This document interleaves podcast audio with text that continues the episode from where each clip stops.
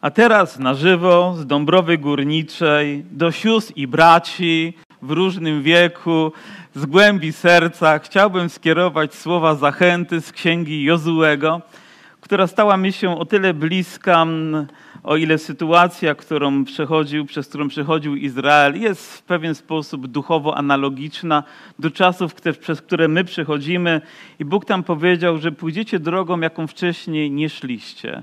I myślę, że to jest bliskie nam, że idziemy przez drogę, idziemy przez okoliczności, z którymi jeszcze nie zetknęliśmy się wcześniej, ale Bóg zawsze ma właściwe słowo, zawsze ma rozwiązanie, zawsze nas przygotuje. I wierzę, że również i poprzez to słowo będzie przygotowywał nasze serca na to, z czym przychodzi i będzie przychodzić nam się zmierzyć, bo nasz Bóg jest dobry i zawsze Jego słowo jest właściwe. Kiedyś jeden ze znanych trenerów piłki nożnej powiedział, że gra w piłkę nożną jest prosta, natomiast grać prostą piłkę jest rzeczą najtrudniejszą na świecie. Pewnie przesadził.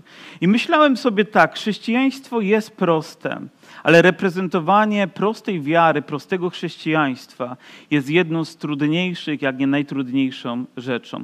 Potrzebujemy do tego niezwykłej mocy i łaski Boga, aby zaprezentować Jego miłość, Jego dobroć, Jego moc w taki sposób, w jaki On tego oczekuje i by był przez to uwielbiony. I dzisiejsza historia jest dość prosta, ale też jest bardzo głęboka. Jest wielkim wyzwaniem dla nas. Z drugiego rozdziału Księgi Jozuego wyczytujemy pewną historię, która stała się inspiracją dla Izraela, ale też ta historia odnajduje swoje odniesienie w Nowym Testamencie i co ciekawe, aż w 3 różnych fragmentach Ewangelii czy Nowego Testamentu, w Ewangeliach i w liście do Hebrajczyku i liście Jakuba, ale do tego się odniesiemy, bo to słowo rozpoczyna się w ten sposób. Jozue, syn Nuna, wysłał w Shitim potajemnie 2 mężów jako wywiadowców, mówiąc: idźcie, obejrzyjcie ziemię i Jerycho. Poszli tedy i wstąpili do domu pewnej nierządnicy imieniem Rahab i ułożyli się tam do snu.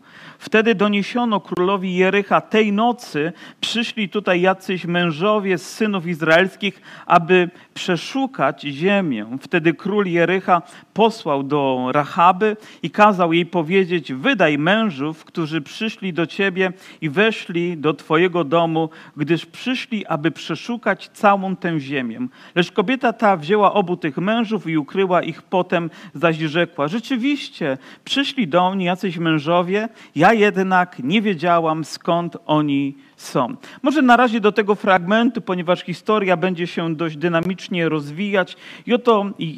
I oto Jozue wpada na pomysł, na jaki wpadł Mojżesz 40 lat wcześniej, aby wysłać szpiegów do ziemi obiecanej. Różnica polega na tym, że Mojżesz wysłał ich 12, a Jozue wysyła aż 2.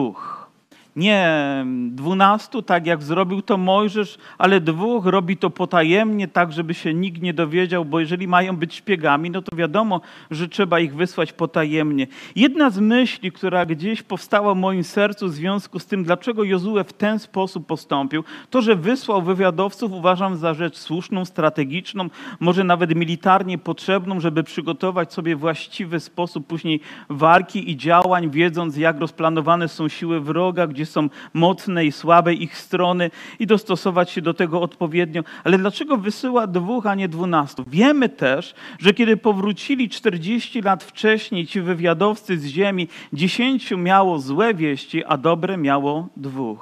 Myślę sobie, może wysłał tych, którym ufał, tym, na których mógł polegać, tych, o których wiedział, że gdy wrócą, przyjdą z dobrymi wieściami, nie ze złymi, żeby znowu zastraszyć obóz Izraela, znowu by ich serce stopniało. Mówią: o tak, ziemia jest wspaniała, ale wrogowie są tak silni, że nie zdołamy ich pokonać. Ale tych 2, wśród których był Jozue i Kaleb, oni mówili: nie, Pan dał nam tę ziemię i zdobędziemy ją, ponieważ On jest razem z nami.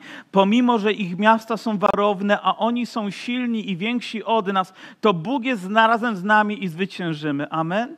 I wierzę też, że tych dwóch ludzi miało przyjść z dobrymi wieściami, o czym dowiadujemy się na samym też końcu. A więc weszli do miasta i oto schronili się u kobiety, która na imię ma Rahab, i tam ułożyli się do snu. I nie byłoby w tym nic może podejrzanego i dziwnego, gdyby nie fakt, że była to kobieta, która nie cieszyła się najlepszą reputacją. Innymi słowy, była kobietą lekkich obyczajów albo zarabiała na życie, uprawiając coś, o czym mnie mówić tutaj nawet publicznie nie wypada, a oni w takim miejscu właśnie się schronili. I co ciekawe, rozpoczyna się tam niezwykła historia. Oto kobieta, na którą nikt wcześniej nie zwróciłby uwagi, że ona stanie się jakąś bohaterką. W tym momencie w jej domu dokonuje się jakaś niezwykła i naprawdę cudowna rzecz. Kiedyś czytałem książkę listę Schindlera. Pewnie film oglądaliście, ale zawsze książka jest lepsza od filmu. To tak jak z tymi szczurami, które jadły taśmę filmową. Jeden mówi do drugiego, mówi, że film jest dobry, ale książka była lepsza. Zawsze książka jest lepsza. I tam też przeczytałem, o ile pamiętam, właśnie w tej książce historię o pewnym człowieku, który żył sobie gdzieś w Krakowie i nie prowadził, był Żydem z pochodzenia, ale nie prowadził takiego pobożnego, bardzo rutynowego życia. Nie chodził może tak jak często inni do swojego miejsca modlitwy. Nie chodził tam, żeby się modlić z innymi pobożnymi Żydami, ale pewnego dnia do synagogi przyszli Niemcy, właśnie przyszli esesmani i oto wzięli ich świętą księgę Torę i kazali tym pobożnym Żydom pluć na tą księgę. I niektórzy z nich pod karą, że zostaną pozbawieni życia, robili to i nawet deptali ją. I oto pojawił się ten człowiek, który nie cieszył się najlepszą reputacją i gdy przyszło do tego, aby on to uczynił, on powiedział: nigdy w życiu. Mówi, wiele razy zawodziłem, ale tutaj stał się bohaterem. Wiecie, ci, którzy byli tak pobożni, zawiedli, a ten, na którego nikt by nie postawił wcześniej, stał się bohaterem wiary, stał się wzorem dla innych. Powiedział, że nawet za cenę śmierci tego nie zrobi i rzeczywiście natychmiast poniósł śmierć.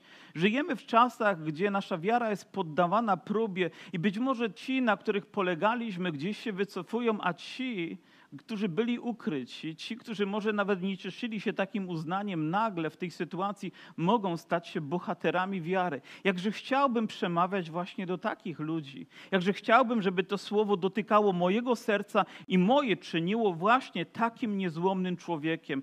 Oto, nie wiem, w czasach pokoju mogłeś stać w pierwszym rzędzie, wielbić Boga z podniesionymi rękoma, ale gdzie jesteś dzisiaj? Czy dzisiaj również jesteś bohaterem wiary, gdy przychodzi czas próby, gdy przychodzi czas doświadczenia? Ale powracając do tej historii, widzimy, że oni schronili się tam. I dowiedział się król Jerycha. Dziwi mnie nieco, jak król Jerycha dowiedział się o tym, gdy on potajemnie ich tam wysłał.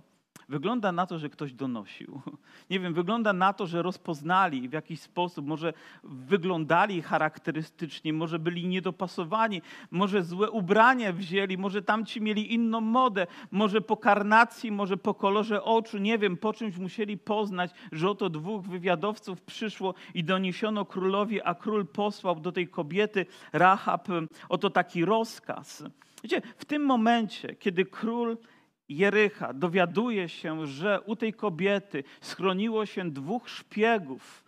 Rozumiemy, że słowo szpieg w czasie, gdy zagraża nam wojna, jest nie tylko zagrożeniem, ale jest niebezpieczeństwem. Jest to sprawa życia i śmierci. I w tamtych czasach i w żadnych innych nikt nie będzie się patyczkował ze szpiegami, ani tymi, którzy próbują im ułatwiać życie i przeszpiegować ziemię. A więc ona w ten sposób, gdy przyjęła ich, gdy dowiedziała się o tym, naraziła się na ogromne niebezpieczeństwo.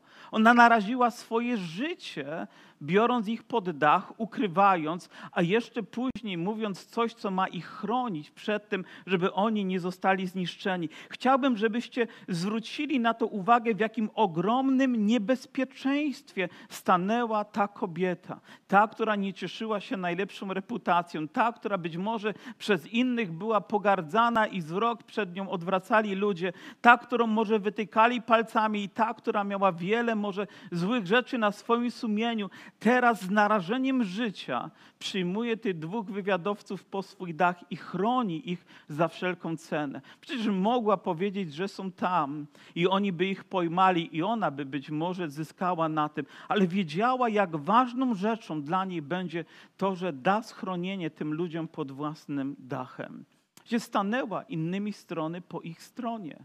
To nie jest łatwo stanąć po stronie tych, którzy w tym momencie są narażeni na niebezpieczeństwo. Niełatwo było stanąć wtedy, gdy Jezus był wyśmiewany, gdy był opluwany, gdy za chwileczkę miał być zaprowadzony na Golgotę po Jego stronie, ponieważ to groziło niebezpieczeństwem. Doskonale o tym przekonał się Piotr, kiedy powiedziano mu: i ty z nim jesteś. On mówi: nie mam z nim nic wspólnego. I nie zrobił to raz, nie zrobił to dwa razy, ale wiecie, że zrobił to trzykrotnie. Nie jest łatwą rzeczą stanąć w niebezpieczeństwie po właściwej stronie. Nie jest łatwo stanąć w czasach trudności po stronie Jezusa i zaprezentować swoją wiarę, wiedząc, że to może narazić nas na konsekwencje. A jednak ona zrobiła to z narażeniem życia, a więc należy jej się uznanie. Zrobiła rzecz właściwą. Ale gdybyśmy spróbowali odwrócić sytuację, dobrze, już jesteśmy chrześcijanami, już jesteśmy zbawieni, już mamy nowe życie w Chrystusie, ale teraz stanąć po stronie ludzi, którzy przeżywają trudności, ludzi, którzy są wyśmiewani przez innych, ludzi, którzy są wyszadzani, być przy nich z narażeniem własnej reputacji również nie jest rzeczą łatwą. Iść do tych, którzy się źle mają, iść do tych, którzy potrzebują. Niedawno słyszałem o ludziach, którzy są lekarzami, są wierzącymi ludźmi, ale schowali się gdzieś głęboko w defensywie i zachęcają innych, żeby w ten sposób postąpili. Ja mówię, wiecie, dla mnie bylibyście przykładami, tak sobie pomyślałem, gdybyście poszli do szpitala, gdybyście stanęli przy łóżkach ludzi chorych, gdybyście z narażeniem własnego zdrowia i życia mogli tam zaprezentować swoją wiarę. Tak, to by mnie pociągło, to by mnie zachęciło. I w takiej sytuacji pewnie wcześniej czy później my gdzieś staniemy, gdy nasza wiara będzie wypróbowana. Kiedyś David Paulson opowiadał, jak będąc też już pastorem i znanym pastorem, rozpoznawalnym człowiekiem, oto czasami jakiś człowiek, który popełnił złą rzecz, zapraszał go, żeby mu towarzyszył w jego trudnej drodze. Był przestępcą, był na sali sądowej, miał być skazany za, powiedzmy, jakiś straszny czyn. I wszyscy się od niego odsunęli. A on, mówi, siadał przy nim. Był.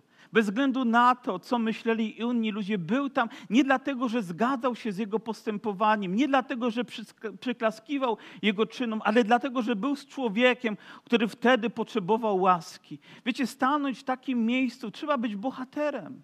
Trzeba naprawdę być człowiekiem silnego charakteru, nie chować się gdzieś, ale był tam ze względu na Pana Jezusa, który przyszedłby i stanąłby przy każdym z nas, nawet w najgorszej okoliczności naszego życia, aby podnieść nas, aby wyciągnąć nas z tego, aby umocnić. Mówi, tak, byłem z ludźmi, którzy szli nawet na skazanie i towarzyszyłem ich w ostatnich ich godzinach ze względu na Jezusa.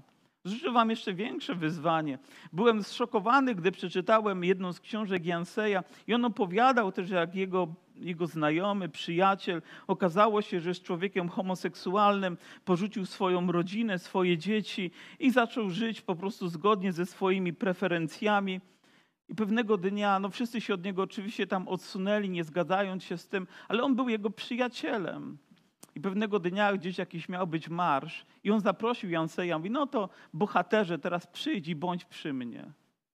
Wiecie, człowiek znany, rozpoznawalny, człowiek, który pisze książki z autorytetem chrześcijańskim, który jest zaproszony, żeby iść w jakimś marszu, ponieważ tam jest jego przyjaciel. Poszlibyście?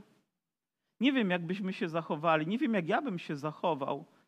Ale Jansen mówi, poszedł. Nie poszedł dlatego, że zgadzał się z tym, czego oni chcieli, nie zgadzał się z ich sposobem myślenia i stylem życia, ale poszedł tam, ponieważ tam był jego przyjaciel i ze względu na niego, żeby dać mu świadectwo o tym, że Bóg chce, żebyśmy zawsze do Niego mogli przyjść. i on chciał go zaprezentować najlepiej jak potrafić. Mam nadzieję, że mnie właściwie zrozumieliście. Chciałem tylko pokazać wam, jak trudno jest stanąć po stronie tych, którzy w tym momencie mogą narazić naszą reputację, mogą narazić nasze życie, może nasze zdrowie i inne rzeczy, stanąć po ich stronie, dlatego, że jesteśmy wierzącymi ludźmi, dlatego, że w tym momencie stajemy po stronie człowieka. Nie zawsze z nim musimy się zgadzać. Ona stanęła, ponieważ widziała w nich możliwość wybawienia.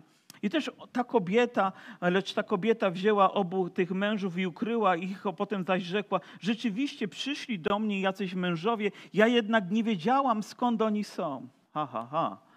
Lecz gdy z nastaniem ciemności miano zamknąć bramę miasta, mężowie ci wyszli i nie wiem, dokąd poszli, gońcie szybko za nimi, to ich dogonicie. Sama zaś doprowadziła ich na dach, ukryła ich pod łodygami lnu, które miała ułożone na dachu. Teraz, czy chcemy z tego fragmentu wyciągnąć lekcję, że jeżeli mamy dobre intencje, to możemy posługiwać się... wy znacie to słowo, że możemy posługiwać się nieprawdą. Wystarczy, że mam dobre intencje, ale mogę w jakichś okolicznościach, które są nadzwyczajne, posłużyć się nieprawdą i ten fragment mnie zaprasza do tego, a zwłaszcza gdy chodzi o moich wrogów, to wręcz mam obowiązek ich oszukać, aby ratować może innych.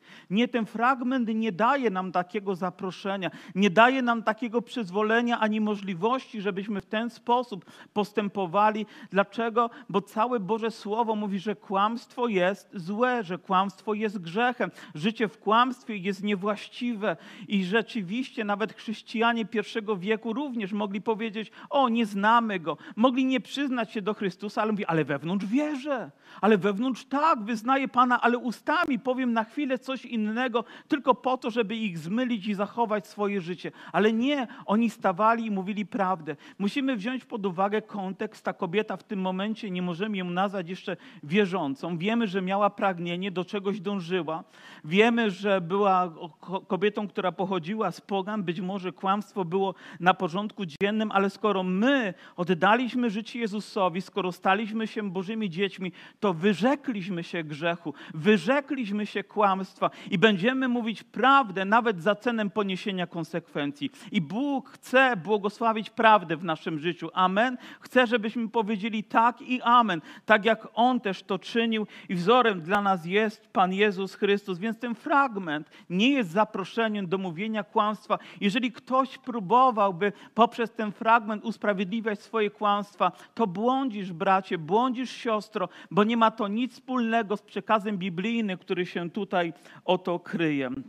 I wiemy, że ona zmyliła ich, a tych ułożyła do snu i rzekła do nich, później do tych wywiadowców: wiem, że Pan dał wam tę ziemię, gdyż padł na nas strach przed wami. Wszyscy mieszkańcy tej ziemi drżą przed wami. Wiecie, czasami sytuacja wygląda odwrotnie do tego, jak my ją odczuwamy. Oto oni myśleli, Izraelici, że są tacy mali w ich oczach, a tamci drżeli przed nimi, wiedząc, jak wielkiego i potężnego mają Boga. Wiecie, czasami musimy nawet posłuchać może głosu z zewnątrz, żeby uświadomić sobie. Pamiętacie Gedeona, któremu Bóg powiedział: idź i tam zbliż się do tych wartowników, a oni ci powiedzą. I rzeczywiście, gdy poszedł, oni opowiadali sen i mówili o tym, że oto za chwilę Gedeon tutaj wpadnie i że dokona się zwycięstwa. Musiał posłuchać wroga niemalże, żeby jego serce nabrało wiary. Oto rzeczywistość, która towarzyszy też nam, gdy ufamy Bogu. Oto mieszkańcy drżą. Nie my przed tym światem powinniśmy drżeć. Nie my powinniśmy się obawiać, ponieważ wiemy, że z nami jest nasz Bóg. Myślę, że to świat powinien się obawiać. I ma czego się obawiać. Ma przed czym drżeć. Wiecie, pewnego dnia, gdy Pan Jezus przyjdzie, ludzie będą krzyczeć: góry, pagórki, nakryjcie nas, będą uciekać, ale nie my. Dlaczego? Bo my chcemy wyjść na spotkanie naszego Pana. Dlaczego? Bo nasze serca są gotowe. Dlaczego? Bo oddaliśmy nasze życie Chrystusowi. Dlatego, że należymy do Niego. Dlatego, że On jest naszym Panem. Dlatego, że On uwolnił nas od strachu, od niepewności, od tego lęku przed tym, co będzie, bo wiemy, do kogo idziemy, wiemy, do kogo należymy. Pamiętacie Szczepana, który był kamienowany, a jego oblicze było jak anielskie, który spojrzał w niebo i powiedział: Panie Jezu, przyjmij ducha mego. Było to niezrozumiałe dla nawet oprawców, którzy byli, i dla tego, który później pewnie ten obraz zapamiętał i nawrócił się i później służył Bogu do końca życia, i wiecie, o kim mówię. Ale to piękne świadectwo. Nie musimy się obawiać, bo w Chrystusie nie tylko będziemy, ale już jesteśmy zwycięzcami. On już dał zwycięstwo do naszego serca, bo jest naszym Panem. Amen? Więc cieszmy się tym i radujmy. Alleluja. Słyszeliśmy bowiem, że Pan wysuszył przed wami wodę Morza Czerwonego. Wiecie, słucham tej kobiety, to co ona tutaj przypomina też różnie wywiadowcom, jakby ona wiedziała więcej, miała więcej zrozumienia i świadomości niż cały Izrael wcześniej cały wzięty. Przecież oni nie tylko o tym usłyszeli, ale oni byli tego uczestnikami. Przecież to oni przeszli suchą nogą przez morze, a później tak łatwo w swoich sercach i myślach odwracali się przed Boga. Tak można? Nie, tak nie powinno być, ale wygląda na to, że człowiek taką rzecz dopuszcza, a ona, będąc daleko, będąc za murami, słysząc jedynie o tym, z jakiegoś przekazu, który mógłby być nawet wątpliwym źródłem, może był jakimś mitem sprzed 40 lat, ale ona wiedziała, że Bóg był z Izraelem, że Bóg będzie z Izraelem i że mury Jerycha go nie zatrzymają. Czy myślicie, że żywy, święty Kościół, który kroczy drogą Jezusa Chrystusa, który jest mu wierny, jest cokolwiek zatrzymać? Dzisiaj usłyszałem, że 41,5% Polaków jest za tym, żeby zamknąć kościoły. Oczywiście, że możecie zamknąć kaplicę. Możecie zgasić nam światło, można nawet, nie wiem, barykady postawić, ale nie zatrzymacie Kościoła. Nie zatrzymacie go. On będzie żywy, on będzie święty. On będzie w każdym miejscu się spotykać. Jak trzeba, to piwnicę sobie wykopiemy. Ale będziemy się spotykać ze względu na Pana Jezusa Chrystusa. Alleluja. To będzie dopiero uwielbienie, kiedy będziemy murmurando to robić, żeby inni nie usłyszeli. Może większe niż kiedykolwiek wcześniej. A więc ona to słyszała. Mówi: widzieliśmy, co zrobiliście po tamtej stronie, tym królom. Mówi: a gdy to usłyszeliśmy, zwątpiło serce nasze i wszystkim zabrakło wobec was odwagi, gdyż... I teraz posłuchajcie tego słowa. Nawet wcześniej ono nie pada w takim stwierdzeniu, gdyż Pan Bóg wasz jest Bogiem w górze, na niebie i w dole, na ziemi. Co za piękne wyznanie, co za wspaniała prawda, wypowiedziana przez kobietę, która wydaje się być tego niegodna, ale wypowiada to z wiarą i to z taką entuzjastyczną, wręcz mówi wasz Bóg, ona nie mówi mój Bóg, mówi wasz Bóg. Nasi bogowie są, co prawda, modlimy się do nich, wznosimy modlitwy do nieba, ale nie wysłuchują naszych modlitw, nie odpowiadają na nie, ale z waszym Bogiem jest inaczej. Wasz Bóg słyszy i wasz Bóg odpowiada. On jest Bogiem na niebie i Bogiem na ziemi. Wiecie, co jest pięknego w tym stwierdzeniu? Że to jest mój Bóg, że to jest twój Bóg, że to jest Bóg Kościoła, który jest Bogiem na niebie, jest Bogiem na ziemi. To znaczy, że nie jest daleko, ale odpowiada w taki realny sposób na modlitwy swojego ludu. Dotyka. On sprawia, że wody się rozstępują. On sprawia, że na pustyni mamy chleb i mamy mięso, że ze skały woda wytryskuje tak, że mury się rozpadają. O tym za chwilę, ale wiemy o tym, bo On jest Bogiem na niebie i na ziemi. Gdy przyjdzie trudność, gdy przyjdą myśli zwątpienia, wspomnij słowa tej kobiety, że jest Bóg na niebie i na ziemi. Jest Bóg, który troszczy się o swój lud, który prowadzi go swoją mocną ręką, który zachowa go nawet w najtrudniejszych czasach. I ona to wiedziała. Więc przysięgnijcie mi teraz na Pana. To jest piękne, co mówi. Innymi słowy chcę powiedzieć, nie puszczę was, dopóki nie złożycie mi przysięgi. I o co prosi? Że jak ja okazałam wam łaskę, tak wy okażecie łaskę domowi mojego ojca i dacie mi porękę, że pozostawicie przy życiu mojego ojca i moją matkę i moich braci i moje siostry i wszystkich bliskich i ocalicie nas od śmierci. Ona mówi, śmierć jest postanowiona. Jeżeli wy nas nie ocalicie, zginiemy. Śmierć jest postanowiona z powodu grzechu, z powodu upadku, z powodu odejścia od Boga. Jest tylko jeden ratunek. Ona upatrzyła go w tym, że oni mieli dać jej obietnicę, że gdy wejdą do tej ziemi, to ją zachowają. My wiemy, że dzisiaj inaczej możemy spojrzeć na ten fragment w kontekście dzieła Pana Jezusa. Wiemy, że śmierć jest postanowiona z powodu grzechu i jedynym ratunkiem jest łaska Chrystusa.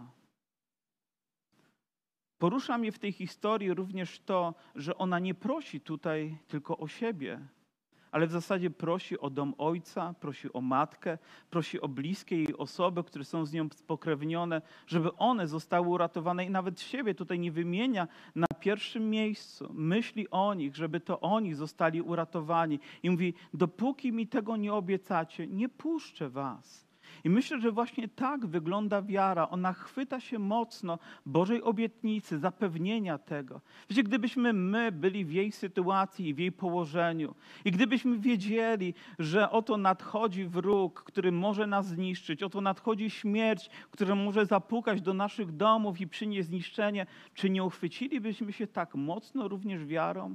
Gdyby dzisiaj ludzie mieli większe przekonanie i świadomość, a to tylko Duch Święty może sprawić, że tylko dzięki łasce Jezusa mogą zostać ocaleni, czy nie uchwyciliby się tak mocno tą cząstką swojej wiary, którą mają i powiedzieli, Panie, dopóki nie dasz mi pewności, dopóki nie zamieszkasz w moim sercu, dopóki Twoje słowo nie wypełni, a łaska nie przemieni mojego życia, nie puszczę, ponieważ tego potrzebuję. Jakże chciałbym, żeby to towarzyszyło mojemu sercu, a gdyby świadomość tego, że zagrożone jest życie moich bliskich, moich dzieci, mojej żony, mojego męża, mojego brata, mojej matki, mojego ojca, czy bagatelizowałbym to sobie, pozostawiałbym na później, nie wiedząc, że będą zbawieni nawet wtedy, gdyby dzisiaj ich Pan odwołał. Jakże mocno potrzebujemy uchwycić się wiary, by ta obietnica nie tylko w życiu Rahab, ale w moim życiu, w moim domu, w naszym życiu, w naszych domach, się wypełniła. Potrzebujemy tak niezłomnej wiary, która będzie tak mocna również jak i z narażeniem życia. Wiecie, wiara nie byłaby wiarą, gdyby nie była wypróbowana. Ja wiem, zbawieni jesteśmy z łaski. Oczywiście, że tak. Chwała Bogu za to, że Jezus przyszedł, oddał swoje życie, abyśmy mogli być zbawieni. Ale wiara również wyraża się krokami, decyzjami wiary, które podejmujemy ze względu na Niego. I ta kobieta, ona została zestawiona z takimi postaciami jak Jezus, ponieważ jest wkomponowana w rodowód Jezusa i o tym czytamy w Ewangelii Mateusza w 1 rozdziale, 5. wiersz. A Salmon zrodził z Rahab Boaza, a Boaz zrodził z Ruty Jobeda, a Jobed był ojcem Jessego, a Jose był ojcem kogo? Dawida. A Dawid był praojcem kogo? Jezusa. Co za wspaniałe świadectwo kogo? Tej kobiety. Tej kobiety, którą nazywamy nierządnicą, tej, która skryła wywiadowców, a później dalej, gdy list do Hebrajczyków czytamy, i oto przez wiarę nie zginęła nierządnica Rahab wraz z nieposłusznymi, bo przyjęła przyjaźnie wywiadowców, nie zginęła, bo otworzyła się na nich, nie zginęła, bo ich uratowała, a więc wiara jej została zamanifestowana pewnymi czynami, a później, gdybyśmy posłuchali Jakuba, Jakub zestawia w ogóle jej wiarę, wiecie z kim? Z Abrahamem, ojcem wiary. To tak niezwykłe. Nie wiem, czy ktokolwiek mógłby zestawić moją wiarę z Abrahamem, ale jej wiara została zrównana czy przyrównana do niego. Widzicie, że człowiek bywa usprawiedliwiony nie z uczynków, widzicie, że człowiek bywa usprawiedliwiony z uczynków, a nie jedynie z wiary.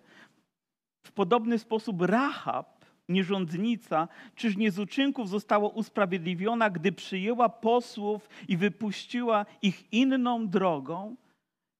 trzy różne fragmenty, które mówią o tym, jak ona w pełen wiary sposób otworzyła swój dom, ale również w ten sposób zaryzykowała swoje życie, aby zaufać ich obietnicom, że oto nie pozostanie ona uśmiercona, gdy oni przyjdą, ale zostanie uratowana. I powiedziała, nie puszczę, dopóki mi to nie obiecacie. Ocalicie nas od śmierci.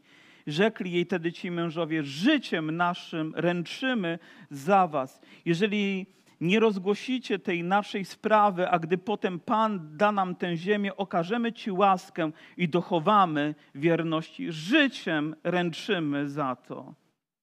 Mocne słowa, odważne stwierdzenie. Nie wiem, czy im bym w pełni ufał, ale jest ktoś, komu mogę zaufać. Wiem, że on zaręczył swoim życiem, bym ja mógł żyć. Wiecie, o kim mówię? O Jezusie. Tak, Jego ofiara jest wystarczająca, aby każdy człowiek mógł być zbawiony. Ale żeby sięgnąć po nią, trzeba odważnych decyzji. Nie wiem, czy łatwą rzeczą było zaprosić całą swoją rodzinę pod swój dach. Wyobrażam sobie, jak biegała od domu do domu i próbowała zaprosić ojca, matkę, może siostrę, brata i spokrewnionych i osoby. Chodźcie, przyjdźcie do mnie, bo zaraz przyjdzie Izrael i zniszczy to miasto, ale jeżeli będziecie u mnie, to będziecie uratowani. Być może ich domy były ładniejsze, może były lepiej wyposażone, może standard był wyższy niż u niej. Być może reputacją cieszyły się lepszą niż ona, ale musieli opuścić, żeby zamieszkać w jej domu, by być uratowanymi, bo jedynie to miejsce dawało im schronienie, a więc i oni musieli podjąć wyzwania wiary. Oni musieli znaleźć się w jej domu, by być uratowanymi. Słowo Boże mówi, że jedynym schronieniem dla naszego życia jest to, gdy w Chrystusa przyobleczeni jesteśmy, a to wymaga też od nas zewleczenia starego człowieka, wymaga poświęcenia, wymaga wyrzeczenia się tego świata, a nawet pozostawienia czasami wszystkiego, by zyskać to, co Jezus może nam dać, zbawienie, wolność, życie, nadzieję. I o to wszystko zyskujemy dzięki Niemu. Jeśli tylko w Chrystusie jesteśmy, to nie jesteśmy ludźmi pożałowania godnymi. Nie jesteśmy ludźmi, którzy żyją w potępieniu. Nie jesteśmy ludźmi, którzy żyją w beznadziei. Ale nie chodzi tylko o nas. Ona prosiła o swój dom. Ona prosiła o swoją rodzinę. Ona prosiła o swoich najbliższych. Chciałbym, byśmy uchwycili się tak mocno wiary i powiedzieli, Panie, nie puścimy, dopóki nasz dom, nasze rodziny nie zostaną zbawione. Dopóki nie ujrzą Twojego zbawienia, dopóki pokój nie zagości w ich sercach, dopóki nadzieja nie przyjdzie. To nie będzie łatwe, być może będzie to walka, być może będzie walka na śmierć i życie. I doświadczałem już tego dowodu wielokrotnie, gdy mówiłem ludziom, którzy przygotowywali się do chrztu, a teraz się trzymajcie, mówię mocno, bo przyjdzie trzęsienie ziemi. Teraz będziecie doświadczeni, o co ty tam wiesz. Kilka dni później dzwonili, albo mówili, albo płakali. Mówią, tak, przyszły doświadczenia, przyszły przeciwności. A w dniu w ogóle, kiedy mieli przyjść tutaj, żeby się zanurzyć, to jakby cała rzesza tych trudności pojawiła się na progu ich domu, by tylko ich zatrzymać. Oni powiedzieli jeszcze tak, oto przywiążesz ten sznur, na którym oni zostali spuszczeni z muru, gdyż ona mieszkała w murach miasta, przez okno. Przywiążesz ten mur z czerwonej nici do okna, przez które nas spuściłaś. A swego ojca i matkę i braci, całą rodzinę swego ojca zbierzesz u siebie w domu. A więc ten sznur był też symbolem. Czerwony sznur, który wisał, był również znakiem dla Izraela. Nikt nie miał prawa wejść do tego domu, żeby zrobić krzywdę komukolwiek z ludzi, którzy tam byli, ponieważ ten sznur był zwiastunem łaski, która towarzyszyła temu domowi. Gdybyśmy cofnęli się nieco wcześniej, wiemy, że tym znakiem były też pomazane odrzwia, drzwi domów Izraela krwią baranka i tam śmierć nie mogła wejść, nie mogła nikogo skrzywdzić, nie mogła zadać bólu, cierpienia, nie mogła nic uczynić śmierć, ponieważ drzwi były pomazane. Tutaj ten sznur był zwiastunem łaski. My wiemy, co jest zwiastunem naszej łaski, naszego wybawienia. My wiemy, co obmywa nasze serce. Coś, co gdy diabeł zobaczy, Bóg mówi, nie masz prawa wstępu, nie możesz dotknąć, nie możesz możesz dotknąć śmiercią. Oczywiście, że będziemy czasami poddawani próbie, czasami będzie nasze ciało bolało, czasami to może być nawet napięte do dość dużych granic, ale nie ma diabeł prawa tam, gdzie jest sznur, tam, gdzie jest krzyż, tam, gdzie jest Golgota, tam, gdzie jest krew Jezusa, która obmywa i oczyszcza nas. Nie ma prawa. Może próbować, ale nie przemoże nas. Ale też mówi, każdy, kto wyjdzie z drzwi twojego domu na zewnątrz, będzie sam winien przelania swojej krwi, a my będziemy bez winy. Ludzie czasami zadają sobie pytanie, czy można wyjść spod łaski? Wiem, że można było wyjść z tego domu. Że może ktoś mówi, o, nie chcę tutaj dalej być. Powiem, nie wiem, czy to jest najbezpieczniejsze miejsce. I postanawia otworzyć drzwi i wyjść. Tak się nie stało w tej historii, ale tak mogłoby być. I mówi, i wtedy my będziemy wolni z danej Tobie obietnicy, bo oni znaleźli się poza strefą łaski. Czy można wyjść ze strefy łaski? Czy można wyjść z objęć Chrystusa? Oczywiście, że Pan Jezus mówi, że On nas trzyma, ale On nie trzyma nas wbrew naszej woli. On nie trzyma nas wtedy, gdy my nie chcemy, gdy nie pragniemy Jego bliskości. On nie zrobi tego na siłę. On nie zbawi mojego dziecka tylko dlatego, że ja mam takie pobożne życzenie. On zbawi również dlatego, że serce mojego dziecka, że serce mojej siostry, mojego brata otworzy się na zbawienie i będzie chciało w nim pozostawać. Czy można utracić zbawienie? Czy można odejść od Boga? Czy można się zatracić? Wiem, że nauka jest tutaj chrześcijańska podzielona. Ja uważam, że tak. Że można wyjść, że można utracić, że można się zapomnieć. Dlatego Biblia mówi, czuwajcie, niech wasza wiara będzie wytrwała, niech wasza wiara będzie niezmienna, żeby nie na darmo krew Chrystusa, która was obmyła teraz, została jakoś zmarnowana. Żebyście nie zaprzepaścili, jak mówili do Hebrajczyków, tego drogocennego daru, który został nam dany. Bo kto raz to zrobi, nie wiemy, jakie może ponieść konsekwencje, jaka może być dalsza jego droga.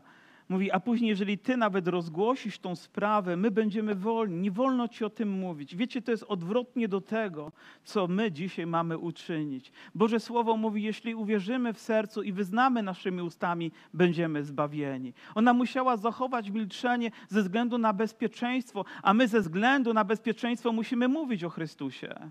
Musimy wyznawać Go, musimy opowiedzieć światu, musimy złożyć świadectwo, musimy powiedzieć w naszych rodzinach, zakładach pracy, tam gdzie mieszkamy, że Jezus jest naszym Panem. Nie jesteśmy chrześcijanami incognito, ale niech świat usłyszy, że należymy do Niego. Czy to mu się spodoba, czy nie, trudno. Musimy to powiedzieć, ponieważ do tego obliguje nas Boże Słowo.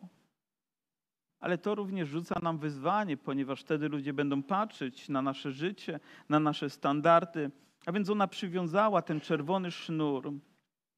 Ci wywiadowcy wrócili do obozu Jozuego i rzekli do Jozuego tak: Pan dał całą tę ziemię w nasze ręce, a także wszyscy jej mieszkańcy drżą przed nami. Dobre wieści. Pan dał nam tę ziemię. I nie dlatego, że jesteśmy silniejsi od nich, nie dlatego, że mamy machiny wojenne, dlatego, że mamy przygotowanie militarne, jakiekolwiek wyższe od nich, tylko z jednego powodu, bo Pan nam dał. Jesteśmy zbawieni, ponieważ Pan dał nam zbawienie, ponieważ Pan dał nam zwycięstwo, ponieważ Pan dał nam wolność. I nie możemy pominąć tym wszystkim, że to, kim jesteśmy, to, jak żyjemy, zawdzięczamy Jezusowi. Musimy wiedzieć, że On doprowadził nas do tego, kim jesteśmy, to w jaki sposób myślimy, to jak się zachowujemy, to, że możemy się cieszyć pokojem. Obyśmy nie zapomnieli o tym, bo zapomnimy o rzeczy najważniejszej i może tak łatwo ją później zbagatelizujemy. To dobra wieść, że jest zbawienie dla każdego człowieka przez wiarę, która powinna mocno uchwycić się Chrystusa. Czy będzie wymagała poświęcenia? Tak. Czy będzie wymagała wyrzeczenia? Ależ absolutnie. Czy będzie poddawana próbie? Bezwzględnie. Czy będzie to dla nas wygodne? Nie, nie będzie. Ale chcę wam powiedzieć, warto. ponieważ nic nie może się równać z tym, co Jezus nam daje, ze zbawieniem, które nam daje. Żadna rzecz tego świata. A gdyby ci ludzie powiedzieli, o nie chcemy, bo mamy lepszy majątek, o nie chcemy, bo ci nie ufamy do końca, a gdyby ona nie zaufała tym dwóm mężom, gdybym ja nie zaufał ludziom, którzy powiedzieli mi o Chrystusie, którzy wskazali mi na Boże Słowo, aż nie chcę sobie myśleć, jak mogłoby się potoczyć moje życie. Ale wiem, jak się toczy i wiem, dokąd zmierza, ponieważ wiem, do kogo należę, do Jezusa. I ty również, alleluja. Ktoś również może należeć. Myślę, że niepokoje i lęki będą narastać. Ciśnienie będzie coraz większe. Świat będzie szaleć. Czas łaski się kurczy, więc diabeł będzie tym bardziej naciskał na Kościół, tym bardziej będziemy poddawani różnym presjom. Ale wiecie, nie poddamy się, kiedy nasza wiara będzie tak mocna jak tej kobiety. Legenda mówi dalej, że ta kobieta stała się żoną Jozuego, że wyszła za niego za mąż. Mówi dalej, że nawet Jeremiasz był ponoć jej wnukiem, kimś dalszym. Wiemy, że jest w rodowodzie Jezusa i wiemy, że jej wiara jest przykładem również dla nas, aby uchwycić się mocno nadziei i łaski i zbawienia i mocy, jaką mamy w Jezusie Chrystusie. Jest gdzieś sznur wywieszony w naszych sercach. Są odrzwia pomazane Jego krwią. Jest krzyż, który zwiastuje wolność i zwycięstwo w moim i w Twoim sercu. Bo zbawienie jest dla każdego z łaski, kto do Niego przyjdzie. Czy to nie jest piękne? Czy to nie jest piękne? Pochylmy nasze głowy.